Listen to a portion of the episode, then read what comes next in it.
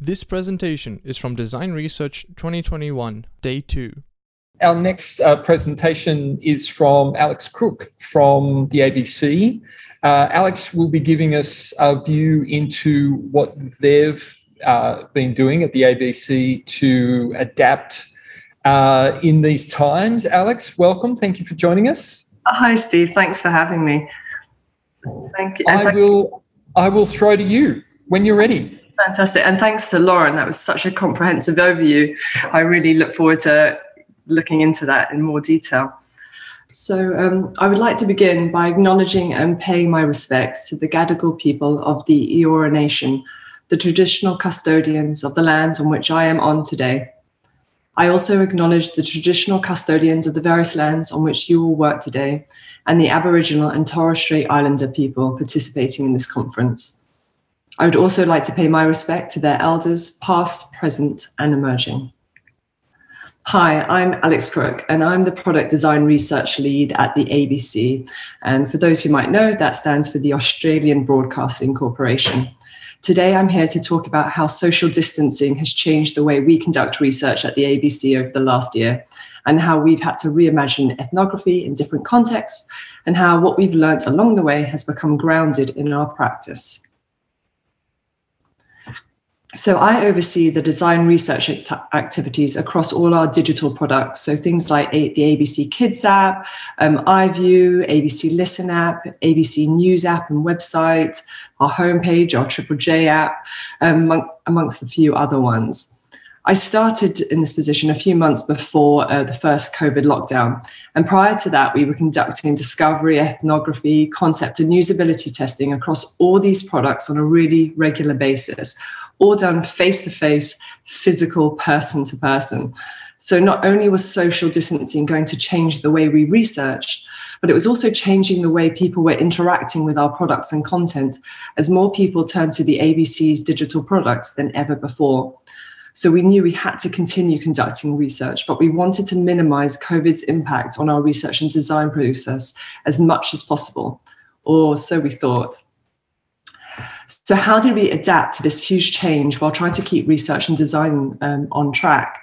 There were a number of research programs that were coming up that involved more than a remote face to face Zoom interview, although they have become a staple research methodology we needed robust ways in which to understand adults and children's habits and behaviors.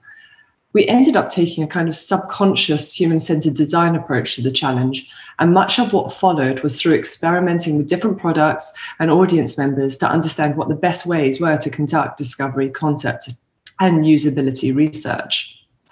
So, some of the human centered design questions we asked, pondered on, re asked, and answered went on to inform our approach. For example, how will people feel being interviewed now? What do we need to consider? How do we create a space to observe, listen to, and learn from people? What materials, tools, techniques will help elicit people's thoughts, feelings, and behaviors, all done remotely? And how do we share and test ideas with others and then lastly, how do we learn, redefine, adapt through this process and ensure that we continually improve? So, over the last year, we have been creating new ways of working, trialing things to see what works and what doesn't. So, what emerged was that without being restricted to the walls of a research lab or the logistics of a travel plans and people's schedules, the opportunity to create more interesting research methodologies arose the country opened up to us. And with that, the ability to speak with a greater diversity of people from across Australia emerged. Here is just a small sn- snapshot of the places that we have been able to access over the last 12 months. Today, I'm going to take you through two different case studies. Part one will be looking at conducting remote ethnography with children, and part two will be looking at exploring the in car listening experience. So let's begin with part one.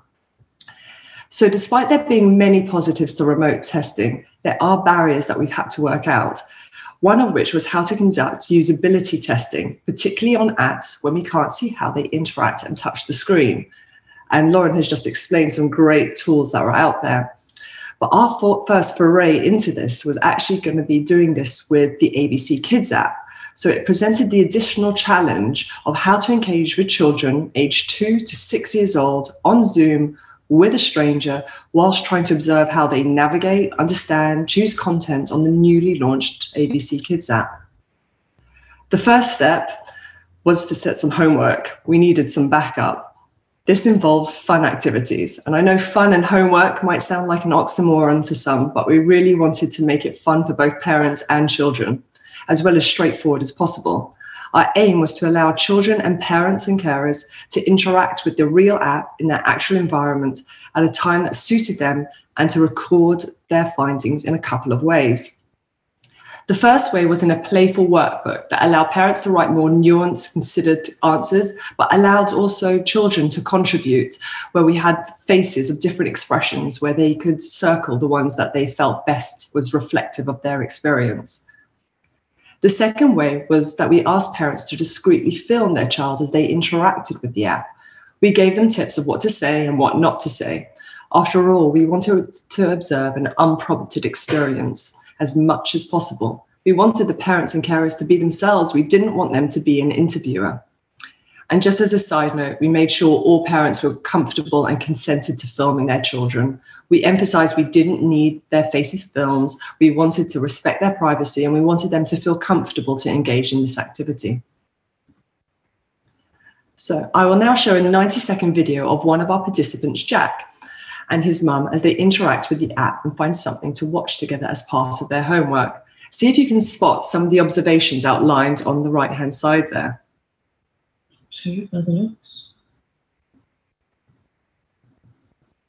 Bluey.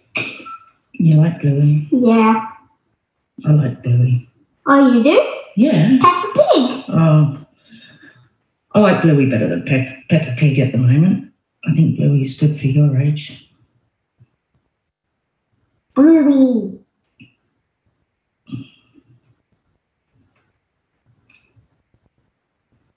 I haven't watched this one. Okay. This one, That's called Bingo. oh, this one's new. This one's new. This one's new. This one's new, and this one's new. Okay. I'm going to do Bingo because that's his name. Okay. What's his name? Bingo. Is Bingo Bluey's name? No, Oh. it, it's his um brother's name. oh.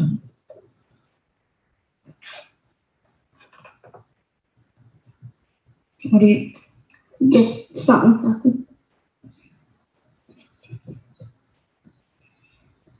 Do you want to turn it up a little bit? Yeah. Is this an ad? Yeah. Oh, because I pressed that to Yeah, get the. There we go. Let's both watch it. Turn it up a bit.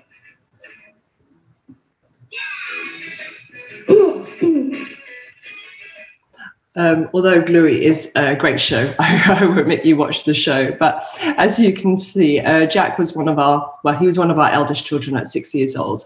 And so he was able to articulate a lot of his experience. He almost naturally followed a, a think aloud protocol. The rest of our participants were on the kind of younger age um, um, side. So they were two to four years old. So they weren't as vocal as Jack. But as you saw from this video, although we learnt a lot from what Jack said, we also learnt a lot through observation too, which really held us in good stead um, with the younger participants. The homework had provided insight into how children were interacting with the app and prepped us for the interview that followed. We knew our conversation with the parents and carers would shed more light on the children's behaviours, habits, and motivations, but we were really unsure how observing and interviewing the children via Zoom would turn out and whether we would learn enough from it. The homework had been our backup in case the interviews didn't work out. So we kicked off the interview with the parents, explaining that we would be child led. We followed their cues and adjusted to their communication styles. Some children didn't want to speak to us at first, they just wanted to sit, listen, and watch as their parents talked to us, slowly building up the confidence before they felt ready to chat. Whilst others got distracted with playing or doing something else and didn't pay much attention to us in the beginning. And then there were those who were really immediately engaged and were happy to get started and get chatting with us.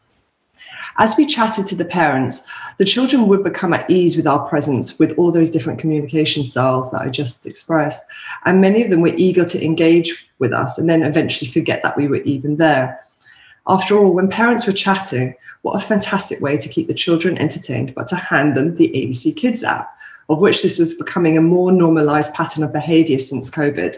More online interactions with friends, family, and colleagues on Zoom, and more reliance on technology to entertain and distract the children, especially those with school age children and having to negotiate the work school um, home balance. So, what did emerge was that we ended up conducting a remote ethnography. Many of the parents chatted to us on their phone or tablet, and whilst we were talking, they would flip the direction of their camera. So, rather than us seeing the parent's face, the parents redirected the camera to focus on the child sat next to them, showing us how they interacted with the app and watched various shows. This enabled us to continue speaking with the parents whilst observing the children as they opened, scrolled, and navigated the app. We could see what they chose, how long they were watching for before switching, where on the screen they would press. Maybe they would come out of the app, go elsewhere in the phone. We saw a lot of this online behavior. The children were unfazed by their parents talking and not focused on being observed. This was like any normal COVID call. So we were virtually in their presence, able to observe their real life interaction in a real life scenario in their own environment with their own technology without inhab- inhibiting their natural behaviors by our physical presence.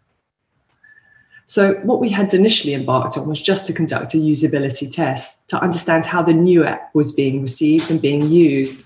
But through the unexpected occurrence of conducting remote ethnography, together with the homework, we were not only able to implement the, these changes here, plus additional ones, but it also inspired new ideas that have gone on to fill our product roadmap for the next 12 months.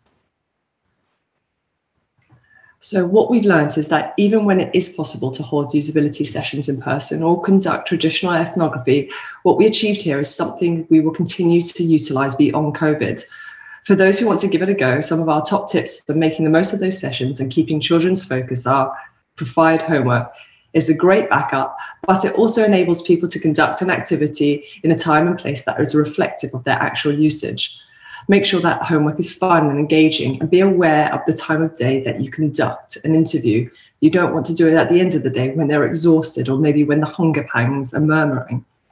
And it's always great, if possible, if you can have some backup um, props I just so happen to have a, a, plastic snake here. Do you remember these ones? to engage the child, maybe distract them from feeling shy or get them to share and talk about some toys that they particularly like. So now for a complete switch of gears, um, I'll go on to part two um, and our second case study, all about exploring in-car listening. So another challenge we had was to explore how in-car technology such as Apple CarPlay or Android Auto or others, was impacting how people were listening in the car. For those who might be unfamiliar with Apple CarPlay and Android uh, Auto, it's essentially technology that gives you the ability to safely use your phone while you drive. So, for example, you can make and receive calls and texts. You can use your favorite map app or listen to content on your phone via maybe a podcast addict or Apple Podcasts or um, music that you might already have stored on your phone. And this technology is starting to change how people are listening and the role of CDs, possibly, or the role of radio in the car. So we wanted to understand how the ABC might adapt to these changes and identify any opportunities they present from a product and content perspective. We needed to connect with people and observe their behaviors and habits, as well as understand their relationship and experience with audio whilst, in the car we had lots of questions. What technology are people using? What are they listening to? Why do they choose what they choose? What influences them with some of them? But how do we research people in their cars listening to audio during COVID? If COVID hadn't been a factor, we'd have hopped into cars with people, spent time with them on different journeys, perhaps spent time with them and other passengers to understand this dynamic and influence we'd had got the opportunity to firsthand observe what they were doing and then unpick the why. But we couldn't do that. So we decided to, to approach it from a couple of separate angles to get as in depth a picture as possible. First, we conducted 12 diary studies with people across Australia, including young single people, more established older professionals, families with young and older children, amongst others. We set up a number of activities that stretched over a seven day period, ensuring that we got that mix of morning, afternoon, and evening, as well as that week and weekend perspective. Participants had the opportunity to record their behaviors, activities, and experiences over time and in their own words.